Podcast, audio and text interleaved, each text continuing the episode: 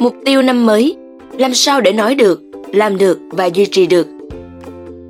Năm mới mình sẽ quyết tâm dậy sớm tập thể dục. Năm mới mình hứa sẽ giảm cân.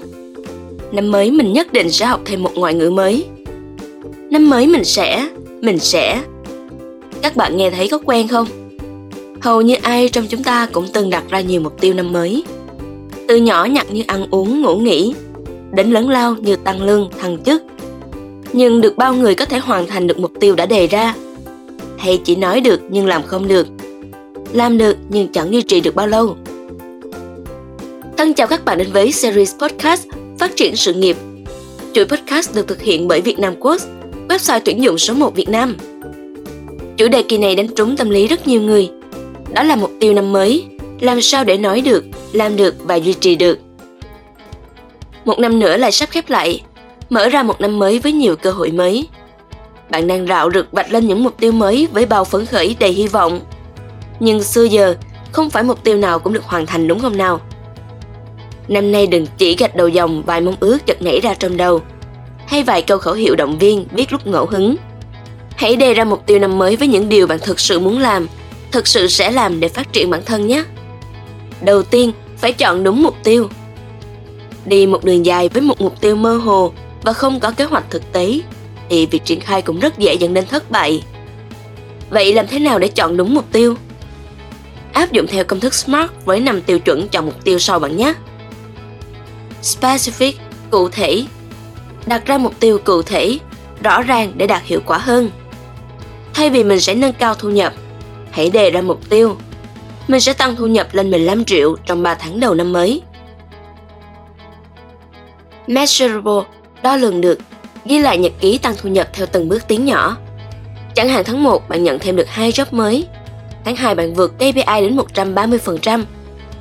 Việc đo lường mục tiêu giúp bạn nhận ra bản thân đang đi đến đâu trên hành trình đã đặt ra. Achievable, tính khả thi. Một mục tiêu viển vông sẽ rất khó thực hiện được. Hãy đề ra những điều có tính khả thi. Chẳng hạn tăng thu nhập lên năm mươi triệu trong một tháng là phi thực tế. Thay vào đó, việc tăng thu nhập mỗi tháng năm triệu là mục tiêu có thể cố gắng đạt được. Relevant, tính phù hợp. Bạn muốn nâng cao thu nhập nhưng không có thời gian nâng cao kiến thức và kỹ năng chuyên môn. Bạn muốn tăng lương nhưng không đủ tài chính để mua máy tính công nghệ mới phục vụ công việc. Mục tiêu cần phải phù hợp với hoàn cảnh, điều kiện, tài chính và thời gian của bản thân bạn nhé. Time bound, giới hạn thời gian. Đặt ra mốc thời gian cụ thể để hoàn thành mục tiêu. Đừng nói chung chung sẽ tăng thu nhập mười lăm triệu, mà hãy đặt ra mốc ba tháng đầu năm sẽ tăng thu nhập mười lăm triệu bạn nhé. Vậy sau khi chọn đúng mục tiêu, bạn sẽ làm gì? Tiếp theo, hãy vượt qua mọi trở ngại ngăn cản bạn hoàn thành mục tiêu với mô hình vê kép sau đây. Wish, mong ước. Bạn mong ước hoàn thành mục tiêu gì? Chẳng hạn bạn ước sở hữu một ngôi nhà trong năm sau. Outcome, kết quả. Kết quả lý tưởng bạn muốn đạt được là gì? Bạn muốn trong một năm sẽ kiếm và dành dụm đủ tiền để mua một ngôi nhà mơ ước. Obstacle, rào cản. Điều gì cản trở bạn thực hiện mục tiêu?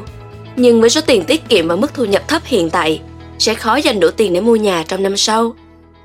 Plan, kế hoạch. Khi rào cản xuất hiện, bạn cần làm gì để vượt qua? Bạn lên kế hoạch tiết kiệm chi tiêu ở mức tối thiểu, nỗ lực làm việc thật tốt để nhanh tăng lương, thăng chức, kiếm thêm thu nhập bên ngoài bằng nhiều việc làm thêm khác để kết nối với các yếu tố trên và hướng đến mục tiêu có ngôi nhà mơ ước trong tương lai. Cuối cùng, nên tìm người bạn đồng hành phù hợp bạn nhé. Người đồng hành phù hợp hỗ trợ khích lệ tinh thần và giúp đỡ bạn trên hành trình thực hiện mục tiêu. Bạn nên chọn người có tư duy tích cực nhằm thúc đẩy nhiệt huyết trong bạn. Đồng thời cũng là người nghiêm khắc để bạn không chây lười, bỏ cuộc. Nếu có thể, hãy chọn người đồng hành có địa vị và trình độ học vấn cao hơn bạn. Có như vậy bạn mới khao khát tiến lên phía trước cho kịp bạn đồng hành, cũng như được tư vấn nhiều điều bổ ích và mở mang tầm mắt hơn. Vậy tìm người đồng hành ở đâu? Đó có thể là đồng nghiệp, cấp trên, bạn học cũ hay các vị tiền bối.